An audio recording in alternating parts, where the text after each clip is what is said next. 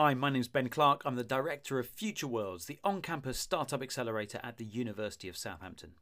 We exist to help the aspiring founders at the university to change the world with their ideas. And that means that every day I get the immense privilege of meeting with these exceptionally talented startup founders as they go on that journey from an idea to launching a startup, raising funding, building momentum, and really trying to make an impact on the world. Well, lots of people want to emulate that kind of journey. They have the aspiration to be a founder.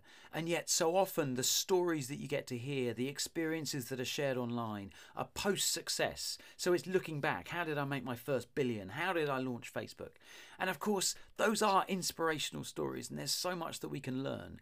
But it's often difficult to relate to that experience because it seems so foreign, it seems like another world. And so we wanted to share with you the opportunity of meeting these founders right at the earliest stages when they are just like you. They don't know what the future is going to hold. They don't know whether success is going to come. They don't know how to make the best decisions right now, but they are getting started. They are building momentum. They are making stuff happen.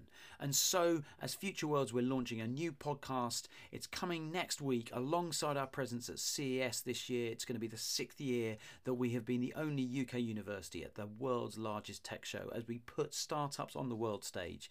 We've got eight startups going this year. It's our largest cohort ever. And next week, we're going to be meeting each of the founders one by one, hearing their story of how they got started, what their motivations are. So come and join me as we meet these heroes of our time and get a real insight and behind the scenes look at what it's like for them as they launch their startups.